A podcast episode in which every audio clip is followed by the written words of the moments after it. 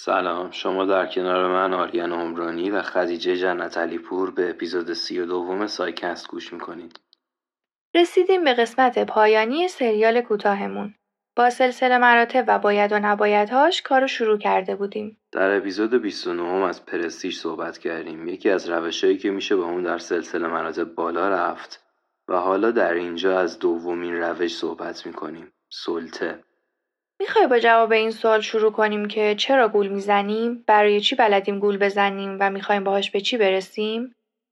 حتما برای شروع بحث خوب به نظر میاد خب ببین طبق نظر روانشناس تکاملی دنیز کامیز تو گروههایی مثل انسانها، ها و شامپانزه ها همیشه یک سری جدال وجود داشته بین کی و کی فکر کنم اونایی که سلطه داشتن و اونایی که می‌خواستن اینا رو گول بزنن و از موقعیت خودشون بکشن پایین.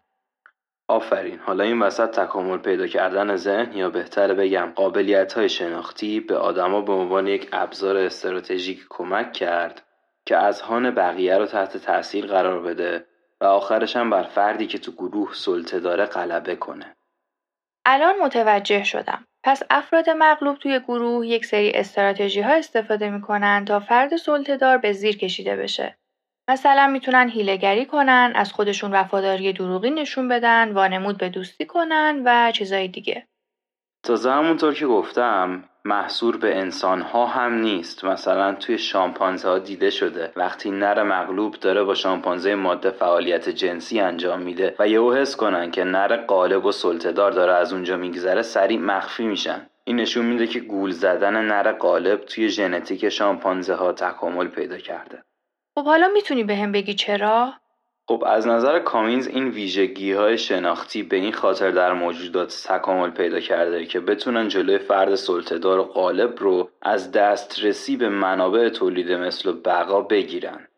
آهان خب آره این منطقیه چون در غیر این صورت تمام منابع فقط به صورت انحصاری در اختیار رئیس یعنی اون فرد سلطهدار میمونه و دیگه چیزی به پایین دستی ها نمی‌رسه. مثلا ممکنه روابط جنسی اونا محدودتر بشه یا حتی غذای کافی بهشون نرسه.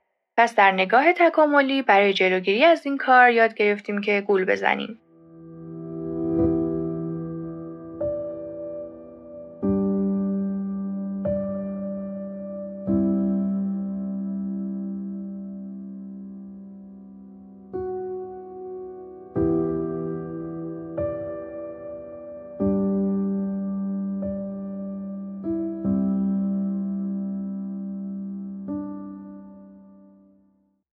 فکر کنم با این پیش زمینه ای که گفتیم راحتتر بتونیم نظریه سلطه رو توضیح بدیم.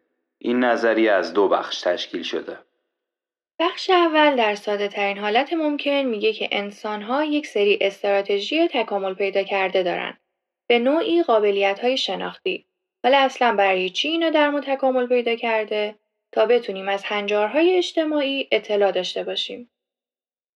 هنجار چیزیه که اکثریت مردم جامعه قبولش دارن. پس خیلی مهمه که ما هم بدونیم تا مرتکب یک اشتباه بزرگ نشیم.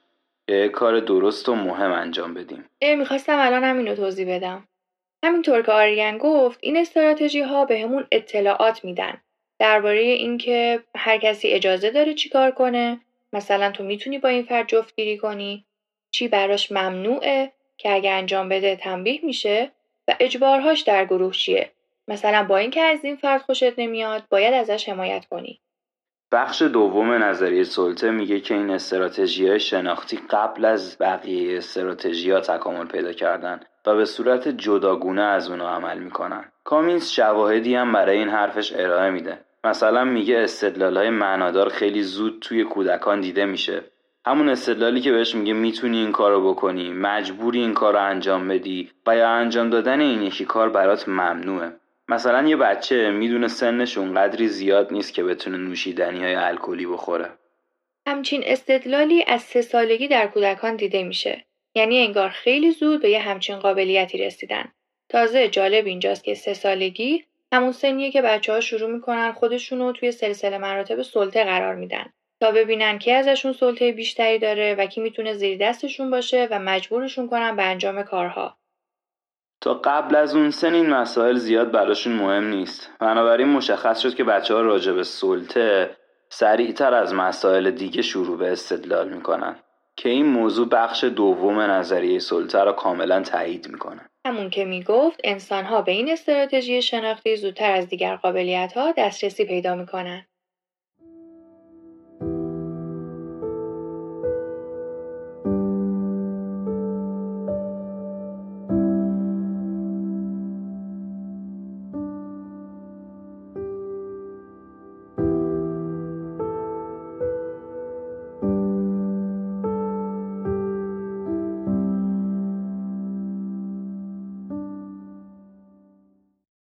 نظریه سلطه یک پیشبینی مهم داره. میگه استدلال انسانی به شدت توسط رتبه و موقعیت اجتماعی فرد تحت تاثیر قرار می‌گیره.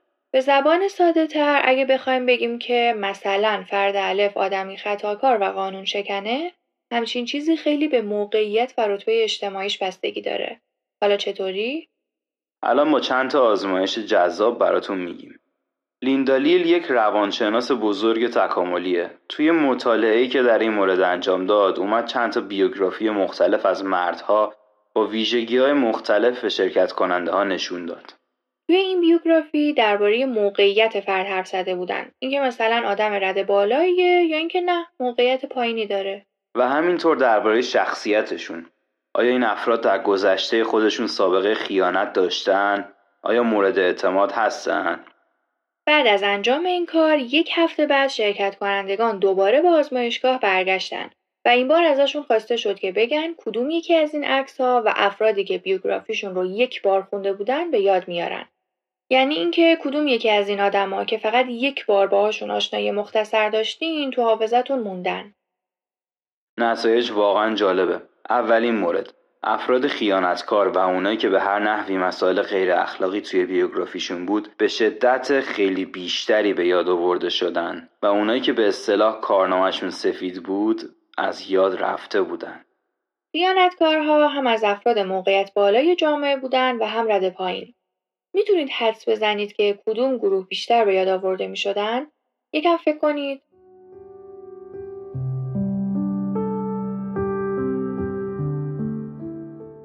اگه حدستون افراد رد پایینه درست حد زدید. چه فرد خائن موقعیت پایینی در سلسله مراتب داشت مثلا یک کارمند بود بیشتر تو یاد شرکت کنندگان مونده بود. و سومین مورد این بود که مردهای خائن بیشتر از زنهای خائن به یاد آورده می شدن. یک آزمایش مستقیمتر هم روی این موضوع انجام شد. که دیده بشه آیا واقعا موقعیت اجتماعی آدما رو استدلال مردم تاثیر می‌ذاره یا نه؟ کامیز به یک سری از افراد گفت که یک ارائه درسی بدین. ضبطش کنید و بذارید توی نوار کاست. بعدش دو تا گروه جدا از شرکت کنندگان رو حاضر کرد. به گروه اول گفت که فرض کنید شما رئیس مؤسسه اید و باید ارائه کارمندتون رو بررسی کنید. چک کنید ببینید کارشون طبق قانون بوده یا نه سرپیچی و قانون شکنی داشتن، خطا داشتن تو کارشون یا نه و اگه ایرادی دارن ازشون بگیرید. به گروه دوم گفت شما به عنوان دانش آموز باید به ارائه معلمتون گوش بدید. ببینید ارائهش درسته یا نه و اشکالاتش رو بگیرید. فکر کنم الان خودتون بتونید نتیجه آزمایش رو حدس بزنید. اونایی که به عنوان رئیس دنبال قانون شکنی کارمند بودن یعنی به عنوان یک فرد با موقعیت بالاتر دنبال قانون شکنی افراد زیر دستشون میگشتن 65 درصد با شدت بیشتری تلاش کردن اشتباهات نوار کاست رو پیدا کنن. در حالی که برای گروه دوم این عدد فقط و فقط 20 درصد بود. یادتونه گروه دوم کیا بودن دیگه؟ دانش آموزی که با موقعیت پایینتر قرار دنبال قانون شکنی معلمش فردی که ازش موقعیت بالاتری داره بگرده. در این سناریو فقط 20 درصد از اونا یعنی کمتر از نصفشون به قانون شکنی یک فرد رده بالاتر از خودشون شک کردن. اگه ذهنتون پراکنده شد نگران نباشید. الان یک جمعبندی از مطالبی که توی این چپتر گفتیم ارائه میدیم. گفتیم که استراتژی های استدلال معنادار در سنین پایینی از زندگی به وجود میاد. این استدلال به افراد کمک می‌کنه بدونن چی رو می‌تونن انجام بدن چی اجباریه و چی ممنوع وقتی افراد این اطلاعات رو به دست میارن بلافاصله دنبال یک قانون شکن میگردن دنبال اونی که این قوانین معنادار رو زیر پا گذاشته. مثلا دقت کنید ما می‌دونیم که خیانت کردن به پارتنرمون ممنوعه. منظورم اینه که این یک نرم و هنجار اجتماعی پذیرفته شده است. و در عین حال همیشه به اینکه بفهمیم کی دور برمون خائنه حساسیم. این جستجو برای فرد قانون شکم هم بگیر نگیر نداره. ما بیشتر دنبال قانون شکنهایی هستیم که موقعیت اجتماعی پایین تری دارن و از قانون شکنی افرادی که موقعیت اجتماعی بالا دارن به احتمال بیشتری چشم پوشی میشه. نتیجه گیری پایانی کوینز هم خالی از لطف نیست. اگه یک فرد می‌خواست حدس بزنه که برای حل چه مشکلی شناخت تکامل پیدا کرده بعید بود جوابی بهتر از سلطه پیدا کنه.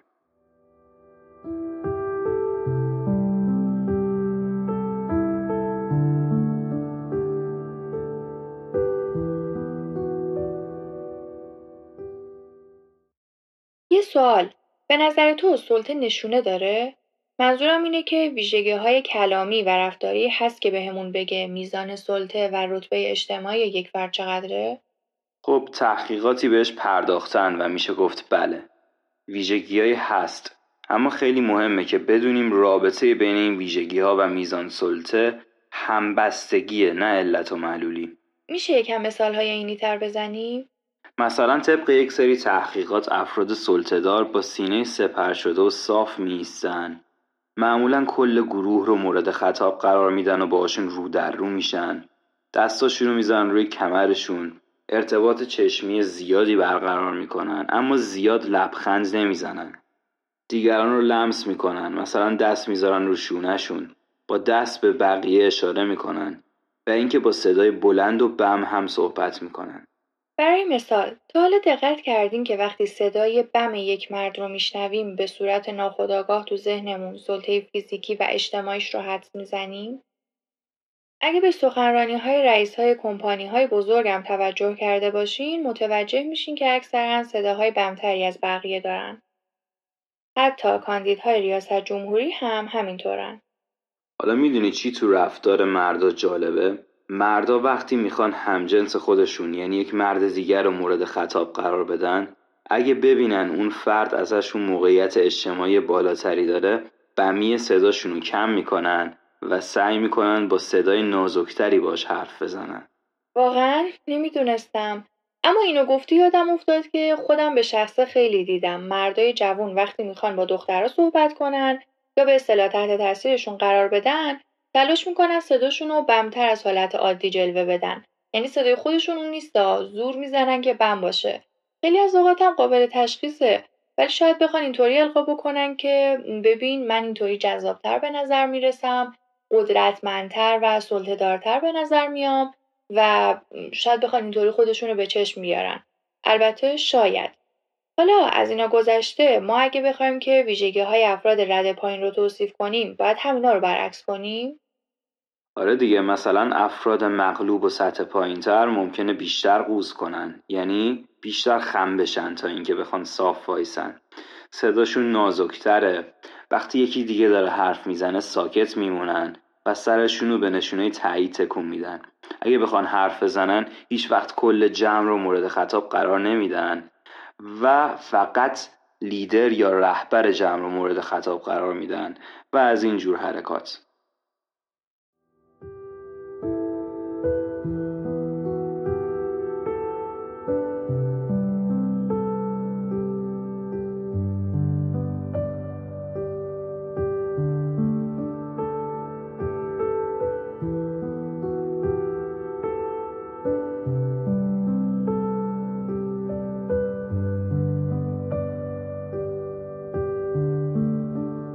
بچه ها مرد بزرگ داره میاد. بیاین بیرون.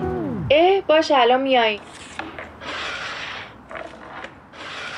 آریان چیکار داری می‌کنی؟ چرا صندلی ها رو میچسبونی به هم؟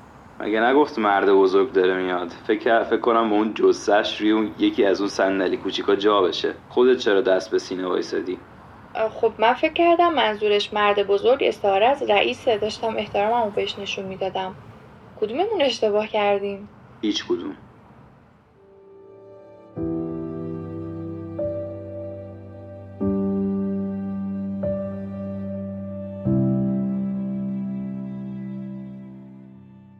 سلسله مراتب انسانی امروزه بیشتر از هر زمان دیگه پیچیده است. کلی راه متنوع است برای اینکه بخوایم موقعیتمون رو بالا ببریم و توجه دیگران رو به دست بیاریم.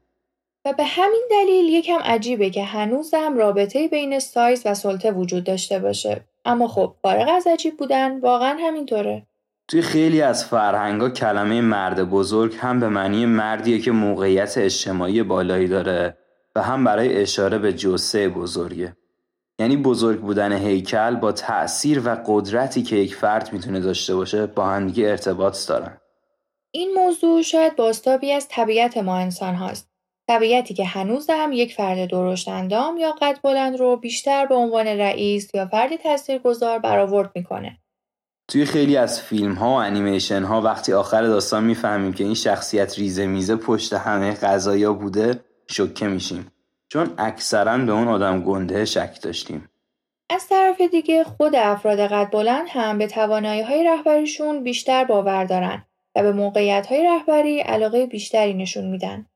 یک مطالعه انجام شده که دقیقا ارتباط بین ساختار فیزیکی و موقعیت افراد رو بهمون نشون میده. توی یک آزمایش عکس یک مرد واحد رو به جمعیت های مختلفی نشون دادن. هر بارم به این افراد یه چیزی گفتن. مثلا به بعضیاشون گفتن که این فرد یه پروفسوره. به بعضی دیگه گفتن که ایشون یه دانشجوی فارغ و تحصیله. حالا نکته آزمایش کجاست؟ از مردم خواسته شد با توجه به اطلاعاتی که بهشون دادن قد این مرد رو حدس بزنن. اونایی که این مرد با موقعیت اجتماعی بالا بهشون معرفی شد یعنی اونایی که فکر کردن این مرد یک پروفسوره قدش رو بلندتر حد زدن و اونایی که فکر کردن دانشجوه قد پایینتری رو حد زدن. حتی اگه ما با یک سری از افراد آشنا هم باشیم اگه بفهمیم که موقعیت اجتماعی بالاتری دارن تصویر ذهنی ما از قدشون به صورت اقراق‌آمیزی تغییر می‌کنه. تحقیقات انجام شده در سال 1980 نشون داده که مردان قد بلندتر منفعتهای بیشتری کسب می‌کنن. مثلا بیشتر برای استخدام توی شغل و یا ترفیع توی شغل فعلیشون انتخاب میشن. مرده قد بلند به طور متوسط حقوق بالاتری هم می‌گیرن. در انتخابات قرن بیست آمریکا 83 درصد مواقع یک کاندیدا با قد بلند برای ریاست جمهوری انتخاب شده. بازم میگیم با اینکه انسان ها پیچیده ترین و ریزبینانه ترین سلسله مراتب های موقعیتی رو دارن و محیط های دنیای مدرن از دفاتر و کامپیوترها تشکیل شده و به شدت متفاوت با دنیای اجدادمونه هنوزم به نظر می‌رسه که سایز و قدرت اهمیت خودشون رو توی داشتن سلطه حفظ کردن.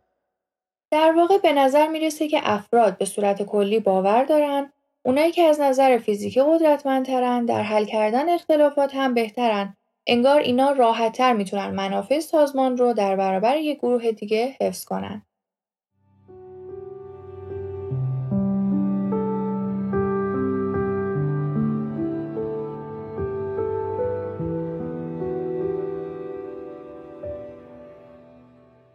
در کنار نشانه های کلامی و غیر کلامی چهره های سلطه هم به نظر یکی از نشانگرهای سلطه بالاست.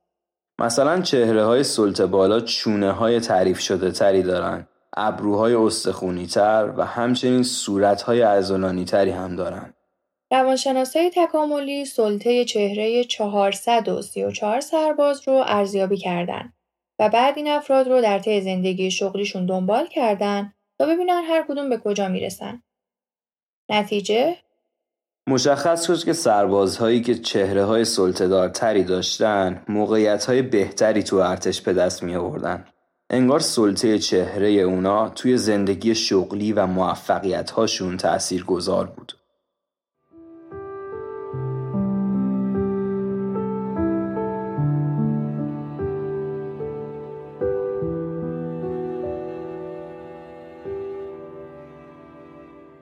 به نظرت می‌تونیم اینجا نقطه پایان بذاریم؟ آره منم موافقم. مباحث سلطه واقعا گسترده است و تا جایی که ممکن بود سعی کردیم انسجامی داشته باشیم. از نظریه سلطه دلیل تکاملش نشون دهنده های سلطه و چهره هایی که سلطه دارن. ممنون که همراهمون موندید و گوش کردید. امیدواریم که براتون جالب و مفید بوده باشه. اگه می‌خواید از ابعاد دیگه این موضوع مثل خلق و احساسات در سلطه و روش های بالا رفتن در سلسله مراتب بدونید بهمون feedback بدید که براتون بسازیمش. ممنون از آقای نیک اختر ناظر علمی سایکست بابت حضور و نظارت و کمک هاشون. و تشکر ویژه از آقای بهنام شمس بابت تدوین خوبشون.